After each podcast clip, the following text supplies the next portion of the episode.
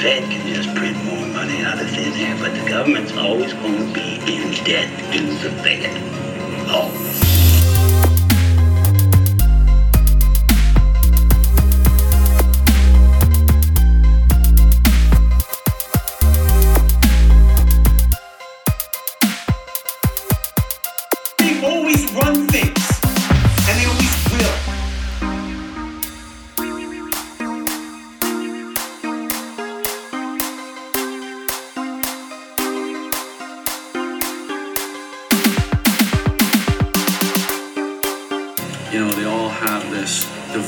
To truth. Everybody has questions that aren't being answered. All right, everyone, welcome back to another episode of the Dangerous World Podcast. Very happy to have you all listening. There's a ton of podcasts out there, and just like Ron's been saying, Wicked Planet podcast out there. Very glad that you chose us to listen to this evening, morning, afternoon, whatever you're doing, okay? As always, I've got my very friendly liberal co-host here. Brandon, how are you doing this afternoon? Very, very good, man. What do you think of this weather? It's kind of like teasing when summer's going to come out and kill all those remaining coronavirus bacteria out there. Or you're still not worried about that, right? Oh God! I mean, this is how Brandon is. We're literally talking about the weather. Okay, the weather is not an issue. Okay, this is what you do. You don't know. I think harp always shows its face whenever you have some kind of like inclement weather coming into it. So no. Don't remember the weather is a conspiracy, dude. Don't just shave it off to the side there. I know, but you know, it's just like, hey, how about this weather, huh? But no, man. I mean, so like we've been having a very interesting last couple weeks here with this podcast. If you got to the end of our last episode that we did with the Million Truther March, you know that we have faced a little turbulence here with our at least one listener. And I wouldn't bring this up again, but I saw him and I actually had to unfollow this dude because he's still doing the same thing. Not to you, but to other people too. He's posting on his story how, you know, there's no place for any people that don't think like this guy. So it's frustrating, man. You know, this is the whole point of alternative media is to just have free thinking people that don't necessarily agree or disagree with you. What we're talking about this afternoon is nuclear weapons possibly being fake, right? Not nuclear energy. Nuclear energy is very real, and no one is disputing that. When I was doing a lot of research for this episode, I was seeing people in like comments of YouTube videos being like, well, you should ask my uncle who died of radiation poisoning because he worked in fucking Iwo Jima or wherever. You know, these people are just saying shit like, you know, go and ask these people that died of radiation poisoning if nuclear power is real. And that's not the question here. We're talking about weapons and if they've been used even one time in nuclear war. Well, even those people, though, that are a little bit skeptical of nuclear energy, if you go back like 100 years, they're not the crazy ones, actually. Like, you get Albert Einstein in 1933 saying things like, "There, quote, there is not the slightest indication that nuclear energy will ever be obtainable. It would mean that the atom would have to be shattered at will," unquote. And he just thought that was not a thing that was going to happen. You got a Nobel laureate, Ernest Rutherford, also in 1933, saying, quote, "Anyone who expects a source of power from the transformation of these atoms is talking moonshine." So the scary thing is you go back, you go to just 100 years back, and what we're talking about today as reality is magic. And I think that nuclear weapons could be seen as having the same kind of mystical powers because they're almost like what's his name from Harry Potter? Like, you can't talk about him. What's the bad guy? I can't remember his name. Voldemort. He who we don't speak or something. Yeah. It's like, and only a certain amount of people can have them because they're good enough to have it, and so on and so forth. I think right now, there's only less than 10 countries with the nukes right now, man. So, well, actually, there's 50. I don't know if you saw this whole thing where there's this thing that was signed January 22nd of this year. 2 days after Biden gets in, Honduras was the 50th country to actually have nuclear weapon technology. So yeah, there's 50 nations that all agree to not use their nuclear weapons. So that's very interesting. I see you typing away there. Are you looking that up? Because this is something that kind of feeds into the propaganda where nuclear weapons are not a fucking thing, but this is supposed to make us kind of all realize that this is not something that we're gonna, get involved with, and we're not gonna fight a war over this whole thing. So, but real quick, I only just my quick look up here. 22nd of January, they're signing the Treaty of the Prohibition of Nuclear Weapons. A whole bunch of nations actually do say, by one count, I think it was up to 37 nations say that their self-defense is like completely dependent on the fact that other countries have nuclear weapons. That sounds to me like a recipe for imperialism. Like, we've got this magic weapon that you guys can't have yourself, Honduras, and you should vote against other people having them. But they're there. But trust us, we have them there, right? That's just like a magic pill that they're able to give these up and coming nations. Interesting. Okay. Well, so I mean, the whole thing with what we're going to get into here, we're going to talk about the history of nuclear weapons, not power. I can't stress that enough. We're going to talk about that. Going to talk about like the fission technology. You are very familiar with nuclear power. Okay. This is what Brandon did in the Navy. He was on a submarine with a bunch of other gay dudes, and they were all messing around with nuclear power and just having a good old time in the submarines. 100 right? Men go down, 50 couples come up, as we used to say. Yeah. Exactly, dude. So let's just get into the shit here, because we have a lot to cover. I want to kind of just break down the key players in this whole facade. Okay. So you've got Henry Lewis Stimson, and this guy was really the main guy on the U.S. side. He was the U.S. Secretary of War. What a badass position that is. I'm the Secretary of War. You know what I mean? Like, to me, that's interesting that was a position. And he was the Secretary of War for World War One and World War Two, supposedly. I think he's the last guy to have that title, too. After that, it turns to some more bureaucratic name, too. It sounds too scary for America to have at that point. I know what you mean there. Exactly. So like that to me is fascinating. So we got him. That's Stimson. We have General Leslie Groves, who was the head of the Manhattan Project, appointed by Stimson. Obviously, President Truman, who dropped the bomb. FDR was president for the majority of World War II, and then Truman kind of steps in and then just ends it. Obviously, Stalin.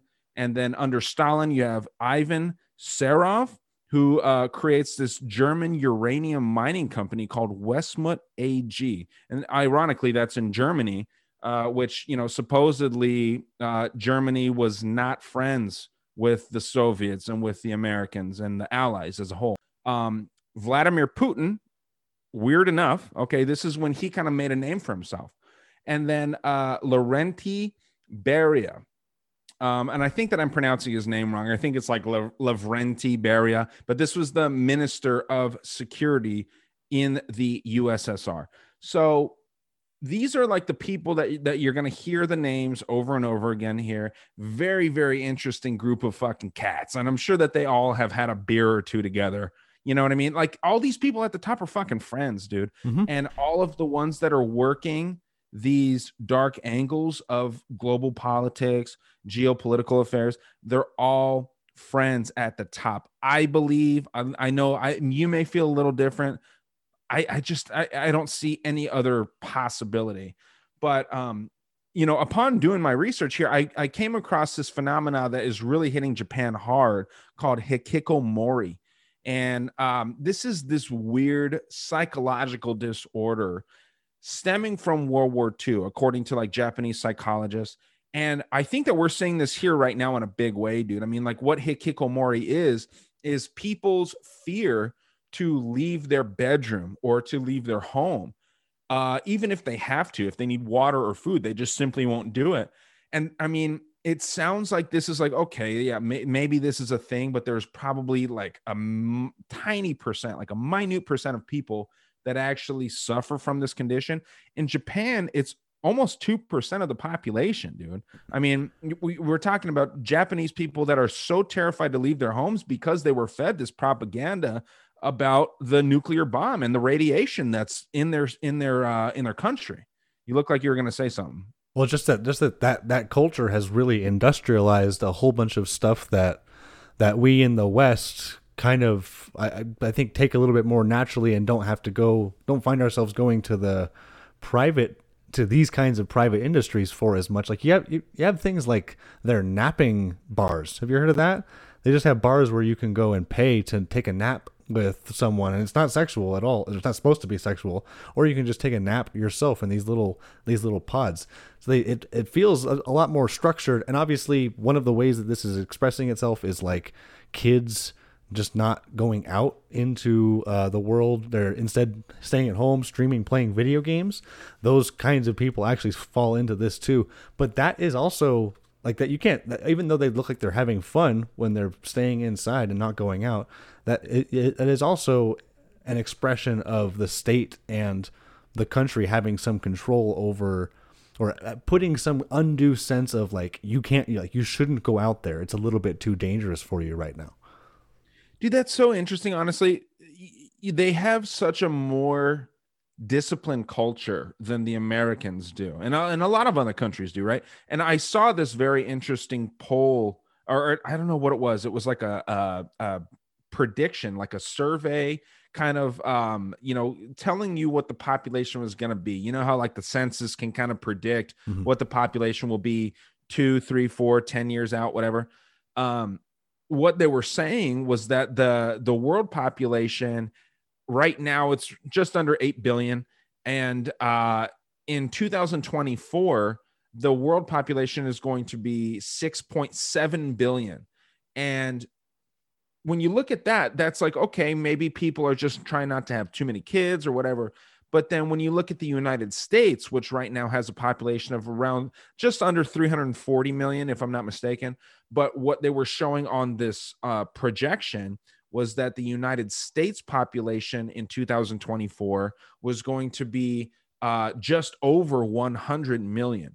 So this is every 2 out of 3 people dying, right? So I don't know what that means. A lot of people will say this is like the vaccines, or this is going to be like the plague, and like it could be on both sides. It could be that most of us didn't want, or I would say half of us didn't want to take the vaccine and half of us did. So it could be either the people that didn't get vaccinated are going to die, or the people that got vaccinated died. There's all these theories that the United States population is really the ones that they're focusing on removing, because we have so many guns here and we're standing in the way of the New World Order. So what is it? I mean, like that's a very interesting projection to me. You know, as a lot of the features of the New World Order become more, what you guys would call the New World Order, become more prevalent throughout the world.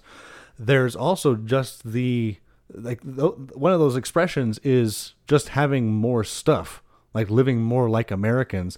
And the very, very strong trend in social sciences is that as your level of income goes up, or your standard of living, especially relative to those around you, go up, you just tend to have fewer kids. This is seen in that movie. What's it called? Idiocracy, where like, where the rednecks are fucking each other and their own cousins. And then the people at top are like, oh, we just want to make sure that we have enough income. We don't want to just bring a kid into the world all hidey-didey, and they end up like being spinsters, and the guy ends up dying early or something like that from stress. It could be the more sinister way of, the way that the New World Order establishes trade routes. Well, those trade agreements are the things that get people in third world countries things like washers. Now that might sound like a good thing, but it might have this effect of just not having as many people on the bottom, like having a lower overall birth rate for a country. And it is kind of interesting too, though, that like Bill Gates in that famous TED talk, or I should say infamous TED talk, he was talking about the next enemy of mankind isn't going to look like this, and he shows the fake mushroom cloud, and then he says it's going to look like this. And it looks very much like a coronavirus picture shown by Getty Images. I think it's Getty Images. And then they're the ones that were taking pictures of Jean-Benet Ramsey, You know what I mean? It's same people that are behind all these conspiracies. It's all a very intricate web of lies is all that it is. Okay. But I mean, let's get into this shit, dude. So a brief history of sort of the end of World War II. I mean, I'm just really going to break down the last year here. If I leave anything out, Brandon, feel free to jump in, but 1945, I mean, the Soviet troops in the beginning in January, they started invading Auschwitz. They liberated the people of Auschwitz, the Jewish, the main camp. And then February, you got the Battle of Iwo Jima. Roosevelt died in April 12th specifically. And then in May, Germany surrenders to Soviet troops as they get to Berlin. I believe this is when Hitler was supposedly declared dead. 1945, August 6th, you have the Hiroshima bombing, which, you know, we're going to talk about very much. And then August 9th of the same year, 1945, this is when the bomb was dropped in Nagasaki. And then on September 2nd, Japan officially surrenders and the war ends. Okay. Now they use this bomb. They use this bomber, I should say, called the Enola Gay. And I was trying, you know how my brain works. I was trying to find something that would make this seem like it was a conspiracy. I was reading it backwards. I was trying to do numerology. All that I got was Enola is alone backwards. So it's like Gay and Alone. I don't know. I mean, that seems like a shitty show, like the Naked and Afraid show. Yeah, it'd be a fascinating show, Gay and Alone. But I just find it that name to me is weird. There, and this is not anything that we're going to dig into. I find it fascinating. It sounds a little queer to you, a little off. Right. Well, it just there's something about it. Like, why would you say Enola Gay? You know what I mean? Like, I know that this was the dude's mom and whatever, but it just to me it doesn't make sense. But let's get into the propaganda, dude, because there's so much propaganda stemming back before World War II even started about who was going to have the most fucking, who was packing the most heat, who was going to be able to do the most damage in the quickest amount of time. And again, can't stress enough that we're not saying nuclear power is fake, or I'm not saying nuclear power is fake. What I'm saying is that the nuclear weapons have never been used in war, and they're very likely not even real. And I'm not saying that I have to see the damn thing, but so, you know, the idea that nuclear bombs create more peace, first of all, I mean, this is simply not true, dude. There's so much fucking war in the Middle East. There's war all over the world. We're far from peace on earth. So what is the logic behind that statement alone, right? Now, I understand that. I mean, do you understand this? To me, I was trying to kind of sympathize with it. I don't understand how having nuclear bombs and how more countries having nuclear bombs would actually create more peace. So I think what World War I and World War II showed the generals at that time, or the lessons they took away from that, or especially the historians who have looked at it since then, is that one-on-one war, that's not always the worst thing that can happen. War is going to happen. You can't get rid of all war, essentially. But that multilateral war, especially wars that are happening in little, maybe former imperial states, that get bigger and maybe involve a whole bunch of resources that those states have under their control. When those states start tattletaling to their bigger brothers and bigger sisters, in this case, in the Cold War's case, America and Russia, that is when the big shit can go down. You know, that's when the biggest weapons can come out. And that's where comes out this idea of mutual assured destruction. Just the idea that if both of the biggest powers in the world have these weapons, and since they're so interconnected to these other smaller states throughout the world, that though the fighting between those smaller states will be controlled because of the hookups that they have to either the U.S. or the USSR at that time. So it's a really, really loose one. And it takes a whole bunch of assumptions about humanity into account. I mean, one of the scary ideas about Pakistan having the weapon is possibly having the weapon from the mainstream perspective is that there are also saying that very, very openly and in formal agencies that the Jews must die. And there's a really, really good, way they say to make that happen, and that's them getting the bomb. Iran is saying a lot of the same stuff too. If the nuclear weapons are not real though, all of that gets summed up to arms races, but which the big brothers and big sister countries are still making money off of, right? Well, yeah, dude. I mean, everyone's gonna make money. And that is what all of this really boils down to, is like, who has the most money? I was talking with someone today that our dollar is simply backed by our military. The dollar's not backed by anything significant as far as like holding wealth, storing wealth of any kind. Well, one of the guys that I was looking into, one of the authors that I was looking into, kind of a revisionist historian, mentioned that used money just in the same way that you were talking about, that, people have to agree that that currency has value in order for it to have value.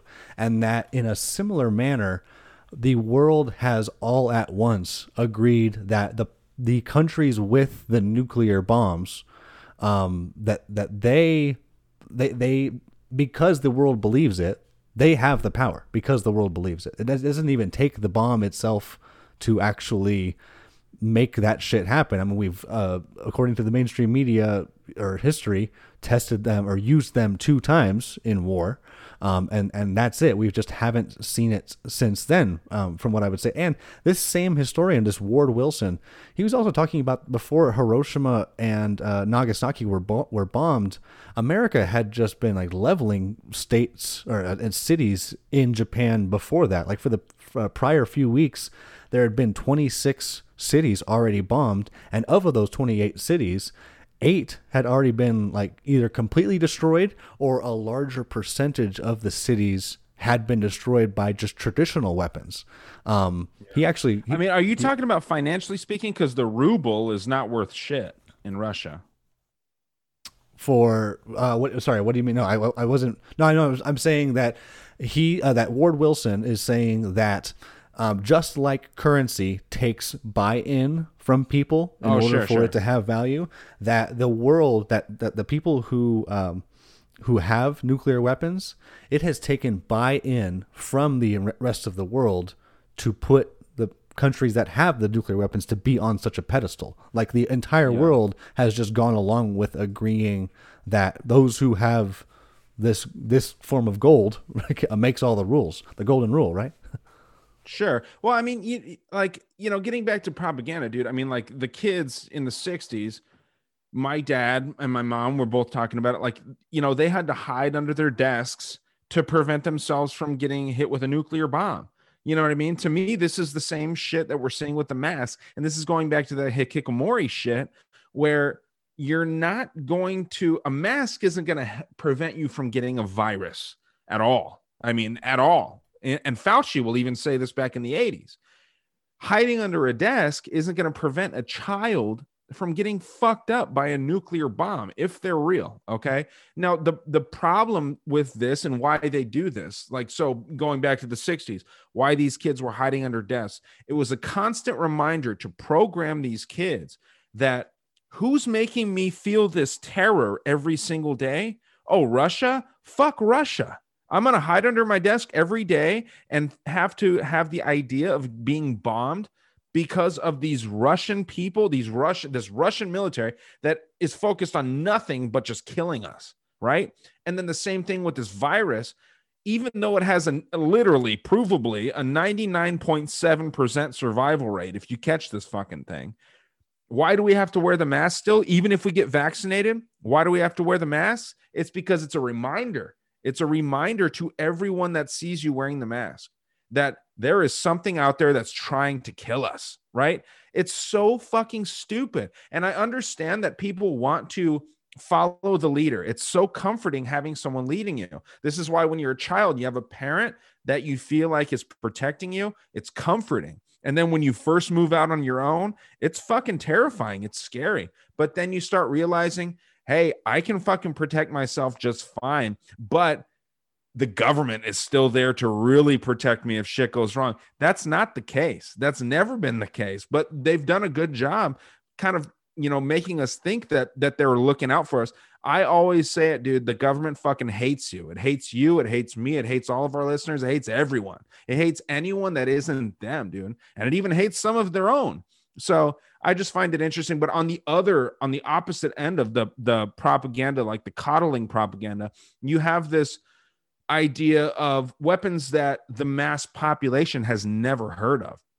One of this, so for example, Russia has been building new weapons constantly. They're training men. They're sort of masculinizing men. I like the word alphatize. I like to think I made that word up, but they're alphatizing their men while we're focusing on trying to get pregnant women on the front lines because it's equal opportunity, right? And on a civilian example, you have United Airlines saying that half of their pilots are going to be black women. What if black women don't want to fly? What if they don't want to fucking be pilots? You know what I mean? That's like an Olympic team or a sports team. Like, yeah, let's say like the U.S. Olympic swimming team is going to just take all black people. Black people don't like swimming, okay? I'm sorry. It's true, okay? Now, some do. There's outliers. But that's like saying that there's a lot of good black female swimmers. That's like saying there's a lot of good white basketball players. There's just not. It's just, it's how it is, okay? So we don't need to like spend too much time on color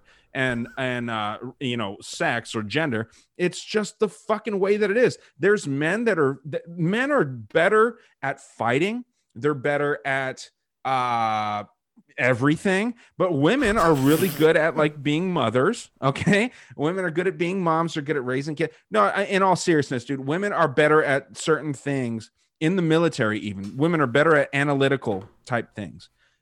Analytical positions, maybe like calling in airstrikes. Men are the ones that are going to fight. Take this last thing, this woman that shot this black kid, the newest one, the hot one, the popular one, right? This woman, she's been on the force for 26 years, and instead of wrestling the dude to the ground, she grabs what she thought was a taser, and it was a pistol, and she shot the dude. I mean, this isn't an inexperienced police officer, but she got scared because this is probably the first time she's ever faced some pushback, and she panicked, and she grabbed her gun, and she killed a dude. Now, he wasn't a great guy. He had a warrant for his arrest, but that doesn't mean he needed to die, okay? I don't want to get into politics here, but with that being said, Russia has developed this weapon that they call the fucking doomsday nuke, dude. And this is a very terrifying weapon. So it's a Mach 9 hypersonic missile with an EMP warhead that could crash the grid of the United States, the entire United States and more. This can get down to Mexico, up to Canada. And they've done tests in the Arctic, and we have zero defense against this. They actually like popped their submarine up just to flex on our weak ass presidential administration. They popped up just to say, hey, what the fuck are you going to do about this? We have this weapon on this submarine. You're not going to do a goddamn thing. And this thing is called the Poseidon 2M39 torpedo. Again, comes in on a submarine, and it creates radioactive tsunamis. Okay, if that doesn't fucking freak you out a little bit, you're just not a human being. And what it really is, it's a cobalt bomb. It's a type of assaulted bomb that again, a nuclear warhead with an EMP. Okay, I don't believe so much the nuclear part, but the EMP is what is really going to fuck us up, because instead of just having a fight, they're going to just wipe us out. This is like the oldest strategy of war is you damage supply lines. If there's a road that all these people bring their food in, you bomb that road. You make it so that these people can't travel down this road anymore. That is the most efficient way to fight a war. And Russia's fucking doing it while we're too busy trying to make sure that pregnant women have all the same fighting rights as alpha men do. I'm just wondering if we have any female listeners still hanging on. If you have stuck in this long, ladies, thank you. You're very, very strong people.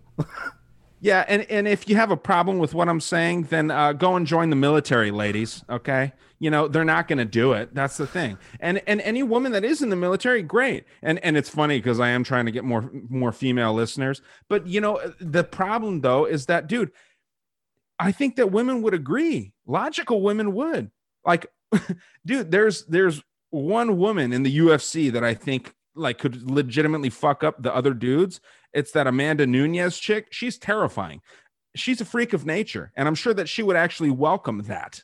You know, if I'm calling her a freak of nature, most women don't want to fight a dude. And I mean, that's normal. That's just fine. Whether there's guns involved or not. That's the whole problem with this, dude, is that we're trying to have equal opportunity. And I mean, dude, if I was a chick, I would welcome the idea. I mean, I would welcome it now. If there's any old ladies out there that are rich, let me know. I want a sugar mama. That's the thing, dude. There's a lot of problems with the logic out there with this whole fucking thing. But you know, we mentioned this whole nuclear treaty where these countries are starting to all get on board with this. But let's talk a little bit about why the bombing in Japan, both bombings, I should say, are really not. I mean, they don't make sense on so many levels. Okay, so I'll also say that Ward Wilson that I referenced earlier, he is of the mind that says that it really wasn't the bombing of Hiroshima and Nagasaki that changed the minds of the Japanese military leaders so as to get out of the war. In their estimation, it was the Soviets getting into the war. It's a weird timeline. It's only a 2 days difference, but apparently after the bombing of Hiroshima, the like the Royal Council or whatever, people who are below the emperor and still controlling a whole bunch of war materials and war plans, they try to call a meeting, and then after their nuclear scientists have gone in to see what is in Hiroshima, they call off that meeting. They say that would have been the place where they would have gotten out of the war right there, but they didn't actually call that meeting. But then like a day later, the Soviets say, we're going to hop into World War II on the Americans' side, and that causes the Japanese to scurry off. So this is revisionist history for sure, but there is an idea out there, even amongst the mainstream historians, saying like, yeah, this nuclear bomb doesn't have to be as big and bad, or some might say even exists, like you're about to. Well, see, that's what's interesting, dude, because I didn't know that information that you just brought forward. And why are we pounding in our heads that the World War II ended because the United States and Truman dropped these two epic fucking bombs? I mean, there's stand-up routines around this fucking shit. You know what I mean? What you just said is not even in the lexicon of the knowledge that is about World War II. It's all the fucking Second World War ended because Truman dropped two massive nuclear bombs, one powered by plutonium and one powered by uranium. Why is that the case, you think? Well, I would be pressed. I would be very curious to see if Russian history books that they're teaching in schools highlight the nuclear weapons as much. I'm sure they do, because they make, in their minds, America look like the warlords. But in America here, us hearing that written down, or that course of events being written down in the school books, that Truman makes us feel like winners. Absolutely, and it makes it shrouds the effect that the Japanese were afraid the Soviets would have had the Japanese kept going on in World War II, and the Soviets kicked their ass from the West there. So there's real like mental imperialism going on in the mainstream history of this. So what about the mechanics of it? Because I understand there's some half-lives that make this look pretty damn impossible. That was it, Fat Man and Little Boy. Were dropped here. Yeah, we can call him Fat Boy and Little Man too. I mean, you know, it doesn't matter. We can call him whatever we want. But you know, yeah. So Fat Man and Little Boy, those are the two bombs. I believe Fat Man was dropped in Hiroshima and Little Boy in Nagasaki. I mean, dude. So the problem here is that the half-life of cesium-137, which is a fission of uranium-235. This was in Little Boy. And what a fission is, it's a weird sort of phenomena that occurs. You may be able to actually explain it better than me, but a fission is basically a chain reaction on a molecular level. So you have like the basic equation of it is you have one atom and it's introduced to an outside neuron. the neuron and the atom meeting, it's going to create two new neurons, from what I understand, that are also creating. Go ahead. It's neutron, just because you're going to get blown up in the comments. If there's any nuclear scientists out there, it's the neutron. Yeah, go ahead. I was thinking of Jimmy Neutron. Well, that doesn't even work either. But so a neutron, and I drink before these. It doesn't matter, okay? Let's not get troubled up by one little T, okay? So these neutrons, they're introduced, and then they create two additional atoms. So you got atom A, and then that creates atom B and atom C. And then when this neutron is introduced to that initial atom, creates these two atoms, and that creates additional energy and creates radiation. So this is like what the basic fission, you're going to hear fission or fissile. This is what a fission or a fissile chain reaction is. So it's basically the initial half-life of cesium-137 is 30 years, and it takes 10 half-lives of radioisotopes from any type of fission to actually make livable circumstances, a livable atmosphere that you can be around. So we're talking 300 plus years. And don't forget, I mean, this happened in the 40s. This was, what, 80 years ago? How long is the 40s, Brandon? Help me out. Was it 70, something like that? 75. Okay, sure. So, I mean, we're well under what is actually like safely livable. We're talking 300 years. Again, 10 half-lives, with the half-life of cesium-137 being 30 years. Now, uranium-235 is what this came from. Now, uranium-235 has a half-life of 700 million years, okay? Vastly different, obviously, okay? So, Fat Man used plutonium-239, and the half-life of this one was 24,100 years. So again, take that 24,100. We'll just round down just to make it easier. 24,000 times 10. I mean, we're talking like 240,000. So, I mean, there's some serious fucking number problems in that alone. So, they're essentially the same thing, though, because plutonium-239 emits alpha particles that actually becomes uranium-235. Am I sounding crazy here with this, because you know about nuclear shit? I'll just pepper in what you just talked about with a little bit. So a half-life is the amount. So I don't sound crazy. No, you don't sound crazy. I think there's Perfect. Just there's the mainstream has either gotten ahead of you or has tried to make up this shit and put it into my mind to try to make some of this stuff sound a little bit less tenuous and a little bit less questionable than you might have made it sound. They say that they remind us that these bombs were not dropped like on the ground. I think at least one of them wasn't the one that had uranium 235. It was blown up a little bit in the air, a little bit off of the surface of the earth, and the amount of cesium 137 that was in there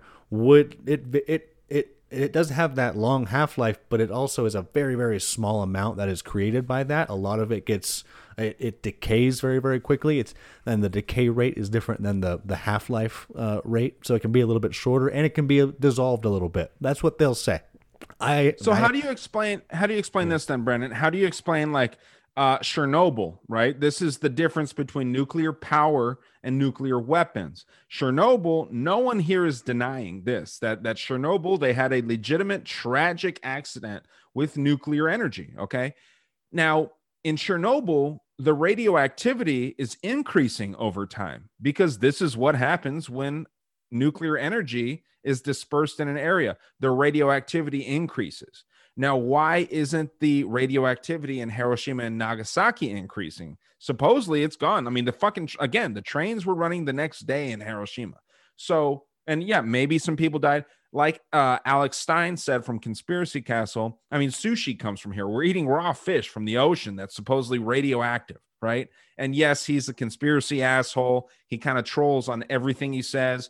But that's a very true point that he's making there. How do you explain the radioactivity decimating in Hiroshima and Nagasaki, but sort of increasing in Chernobyl, and even where was the other Japanese accident, the radioactive accident, with the power plant?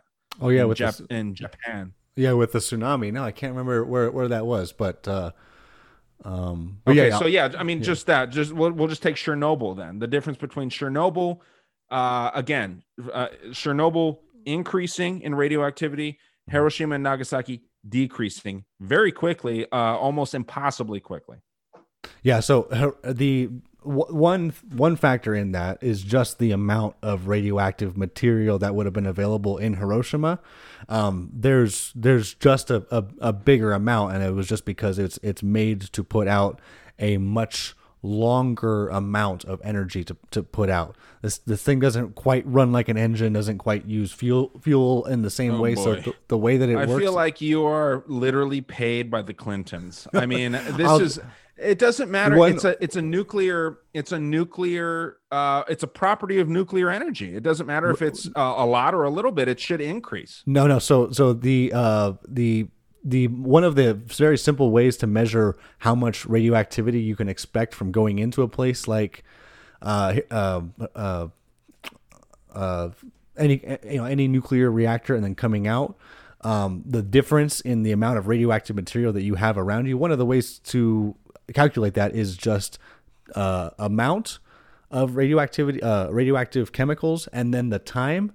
So the amount of the exposure and then the distance, and the distance goes down in an exponential fashion. So the effect that radioactivity has on you as you walk away, 1 foot is a really, really big amount. Like if you walk 1 foot farther away from a nuclear reactor, the amount of radiation goes down a whole bunch. Their explanation, again, I'm not paid by anybody. I'm just saying that I know their explanation for it is that all of the fuel ideally gets used up in a nuclear weapon. All of the fuel in Russia there during that nuclear tragedy, that is still there. They just poured hot water on it to try to shut it down. That doesn't do a whole bunch to actually eat up more of the fuel. The fuel is still burning. It's just that the water is capturing those alpha particles, those beta particles that are coming off. Yeah, I was going to ask you, do you buy that? Do you buy that explanation? That would be the reason, like the difference between the effects of Hiroshima. Yeah. I really haven't seen the kind of evidence to make me question that, and there's a whole bunch of people who. But the reason that you believe it is because you were told it by an authoritative source.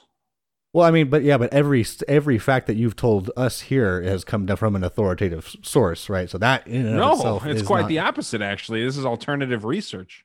Well, right, but you call them, those alternative media outlets. You put them on the people who you trust, right? No, not at all, man. I mean, I think that's what's different about like the way that I get my information, the way that you do, is that I use common sense. I throw that common sense filter on everything. If something makes sense, that's the whole thing going back to the masks. And, we'll move on right after this, but wearing a mask is not going to stop a virus. People don't realize how fucking small a virus is. So this is the problem. Like, why are you going to wear a mask if the virus can get it's the analogy that I've heard over and over again is like trying to stop mosquitoes from flying through a chain link fence. And it actually fucking adds up when you see, if you were to get a microscope and you look in, you can hear Kerry Mullis talking about this stuff. Kerry Mullis is not an authoritative source, right? The dude fucking got literally killed because he wasn't falling in line with what Anthony Fauci was saying. Anthony Fauci is an authoritative source. And again, the dude wouldn't piss on you if you were on fire, but you trust him. You know what I mean? So this is the problem here, but go ahead and finish what you're going to say and then we'll move on. Yeah, no, just really, I think that on both sides, I mean, we go about our lives getting all of this information and then reporting it to other people because we get it from people who we trust. I would still, I think, echo a certain amount of what you're saying. about historicity and making sure you get your facts from the right place, like you got to do your research and define who you trust, but they all come from people who we trust, which is the scary thing about reality. But that's how we got to go about figuring out about it. We can agree to disagree. How's that? Okay. Sounds good. But so like, look at this then. So the most powerful bomb was not developed by the United States. It was actually developed by the USSR. And it was called, or it might have been actually Russia. It might have been after the USSR was all kind of fucked over. But Tsar Bomba, okay, this is the largest nuke ever detonated. And this was just a test. But if that shit that I just laid out wasn't enough, guess how much more powerful this Tsar Bomba is than the most powerful nuke that we detonated in Hiroshima? Guess. Because I know your line of thinking here, Ryan, is it 666 times more powerful? No, bigger. But that's very good. It's 3,333. We get all threes here. Okay. Now if the 333, the 33, and then we're just doubling 33 here, literally 3,333 times more powerful. You can look this up. This sounds like it's a joke. But I mean, it's literally, this is the depths that the propaganda goes. They want you to see that 3,333 times more powerful. There's something 3,333 times more powerful than the bomb that ended all bombs. This is, and they even tell you that this is a new type of nuclear bomb, too. Because remember, the old ones, they work by fission, by splitting different atoms apart. And in the little pieces that are left over, those go off to create all this nuclear energy. Now they've got fusion or the thermonuclear bombs, where they claim, again, I haven't tested this myself here, but they claim that at the center of a nuclear bomb, of a nuclear chain reaction, in a fusion thermal nuclear bomb, that area, a very, very small area, gets 15 times hotter than what it is at the core of the sun. So they're boasting the God level powers at this level with bombs like this. Yeah, I mean, I could buy that. I could buy that part of it. But when you start getting into 3,333, I mean, like my true conspiracy heads out there will understand the irony of the most powerful bomb known to man is being 3,333 times more powerful than the Hiroshima and Nagasaki bombs. That to me, it's not a smoking gun because this is all like, speculative, but I mean, it's a little on the nose for us. But so what about this, Brandon? So like, what if we believe that time and space can be altered, which it can be, the Navy has admitted that they have technology that can alter space and time. When these bombs go off, even in testing, if they're real, wouldn't that alter space and time? I mean, this could be an explanation for the Mandela effect. This can be an explanation for just a fucking shit show of a world that we live in right now. Yeah, I mean, it's scary as our technology gets better and we are able to look farther out into that fake thing called space, that screw-ups in space and time, they don't seem to be that strange of a thing. I can't remember what the name of the detector was, but a couple of years ago, they claimed to have picked up the wave in the space time, in the fabric of space and time, that occurred from two supermassive black holes colliding into each other. And creating a black hole is not that difficult, actually. Like if there's an equation to where you can make anything a black hole, you just got to figure out how to squeeze it down to that much, which takes. It's very, very hard, and I don't think humans have actually gotten to that technology yet. But it's not. Yeah, like they have outside in CERN. At CERN, they are doing that constantly. They're creating mini black holes. I know that's the claim. I'm just saying from my end, I'm not even seeing that. But even giving it to you, that they ripples, say that they are. Where do you have at CERN? On the CERN website, that's what they're doing. They created the God particle, or they discovered the God particle, and they admit that it creates microscopic black holes on their website. That's a source that you could trust. I will pay money for a reference from that says specifically that. I will tell you that. But I'm go also look yourself, man. I'm just saying, like, they literally say it there. Like, go look at yourself.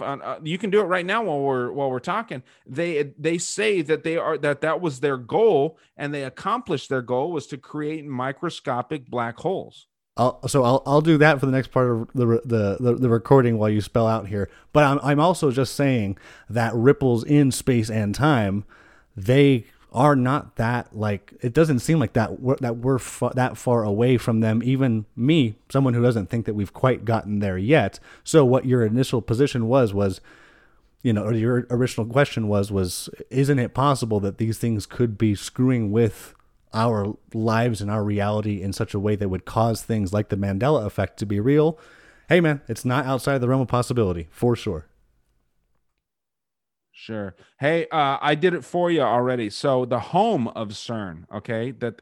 So this is https://home.cern, extra dimensions, gravitrons, and tiny black holes. I'm looking at it right here. They admit it.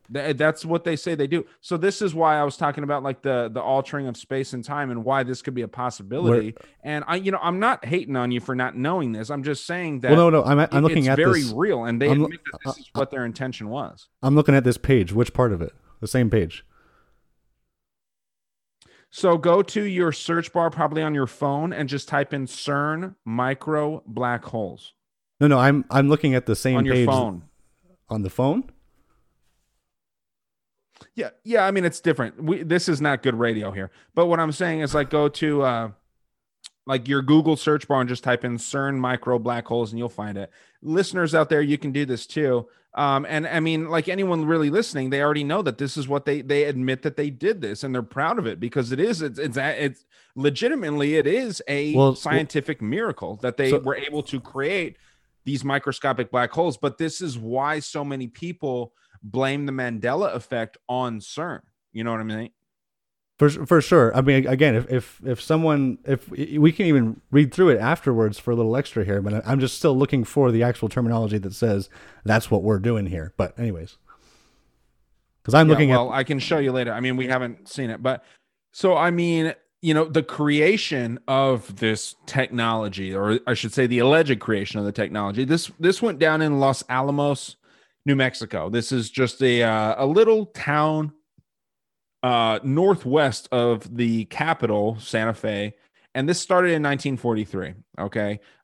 This was in the Los Alamos National Laboratory, and ironically, the logo, and this is kind of a stretch to a lot of people, but the Saturn logo, like with Nike, people say that the Nike swoosh is sort of an homage to the rings of Saturn. And if you look at the Los Alamos National Laboratory logo, there's two Nike swooshes, right? There's two Saturn rings in this logo.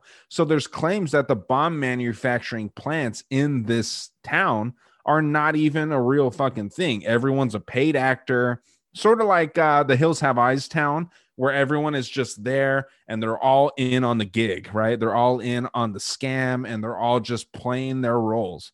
There's people in this town that would attest to this theory. And then there's people in the town that don't, just like any good scam, right? You got people that kind of like defect from it. But what's interesting, dude, is that, like, they're kind of famous for creating the B61 silver bullet gravity bomb. And again, this was back in 1963. And, 20 years after they were started. And this is considered the most dangerous nuke at the time. Why didn't they use that? Why didn't they flaunt that power? You know what I mean? That to me is what's interesting. Why are you going to use something called Fat Man and Little Boy? To me, the Fat Man is playing into America's gluttony. And then Little Boy is playing into America's fascination with pedophilia. You know what I mean? Like, we just got, like, all the shit that represents the United States in the most negative light. We're going to drop Fat Man and Little Boy on y'all. You know what I'm saying? It's just, to me, it just doesn't make any sense. Dude, what are your thoughts on that? Well, I think the testing of this kind of armament, like the silver bullet gravity bomb, that is thankfully done when they are just testing it. But you'll note, even in especially these days with our discussion of North Korea, that just testing is enough to kind of spur on that fear, that that mental gun aiming right at you, no matter where you are in the world, because we can reach you from anywhere with these bombs and ICBMs and nuclear submarines and stuff like that.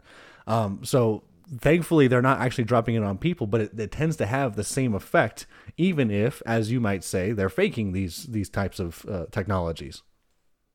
Well, sure. I mean, like, dude, like, you're very critical of Israel, right? And a lot of people are, and rightfully so. They've done some interesting things. Something that we're going to get into later is the idea that they stole the technology of the nuclear bomb from the United States. Why hasn't Israel, who is a nuclear power, why haven't they just bombed the fuck out of Palestine? You know what I mean? Like, to me, it's something that would very much fit their agenda, and they would have the backing of the United States unconditionally, especially under Trump. Why didn't they use their nukes?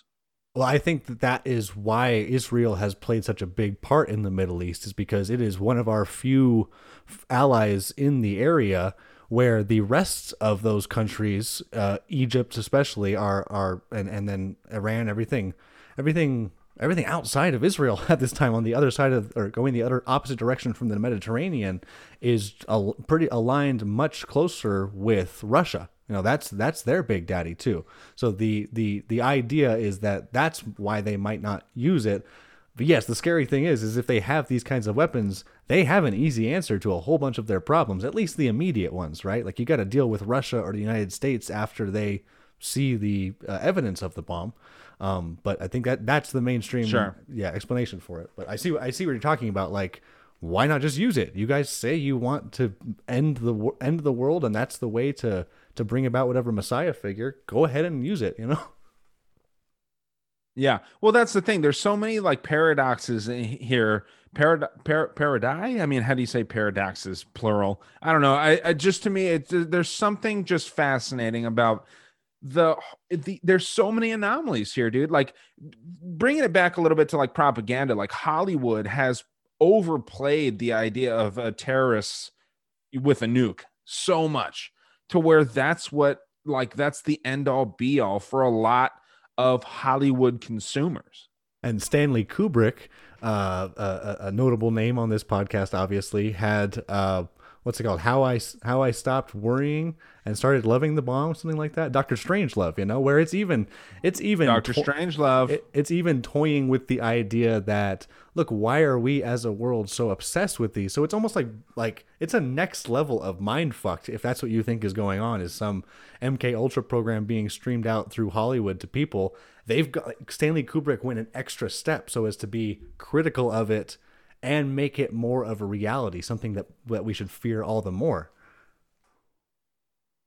Sure, man. I mean, so, well, with that being said, dude, since we've been talking about World War II so much, let's talk about the World War II, the ending of it, and Truman, So, like, in Truman's journal, which is very interesting, this is something that I think a lot of people don't know, and I didn't know before I looked into this. I didn't know a lot of this information before, sort of researching and doing a deep dive into this stuff. But I mean, like, Japan allegedly had offered surrender to Truman, if in what was it, like the summer, I believe, in 1945, if their sacred emperor, right, if this guy was still able to just be retained, then they would surrender. But this was contradictory to the entire reason that the United States jumped into the war in the first place. As we all know, Pearl Harbor jumped the United States into World War II, and the reason that the emperor goes against everything the United States believes in is because these kamikaze bombers that had everything to do with Pearl Harbor, they were willing to die for their emperor. So we had to get rid of the emperor, right? That was the logic. And again, the logic behind that is so stupid. People will die for their president. People will die for their country. So the idea of dying for their emperor And this is why, like, no, there's no fucking way we'll let you keep your emperor. You cannot keep your emperor if you want us to allow you to surrender in this fashion. And Truman allegedly wanted to prolong the war until the nuclear technology was actually able to be fastened into a warhead. And then they were able to, you know, kind of end the war in the dramatic fashion that they wanted. So, I mean, the Soviet Union could actually... see what was going on here. And they were trying to do the same shit, man. This was the space race before the space race. This was like, you know, just trying to see who had the biggest dick on, obviously. But there's not much evidence that Japan actually wanted to surrender other than this July 18th, 1945 entry in Truman's journal, his own private journal.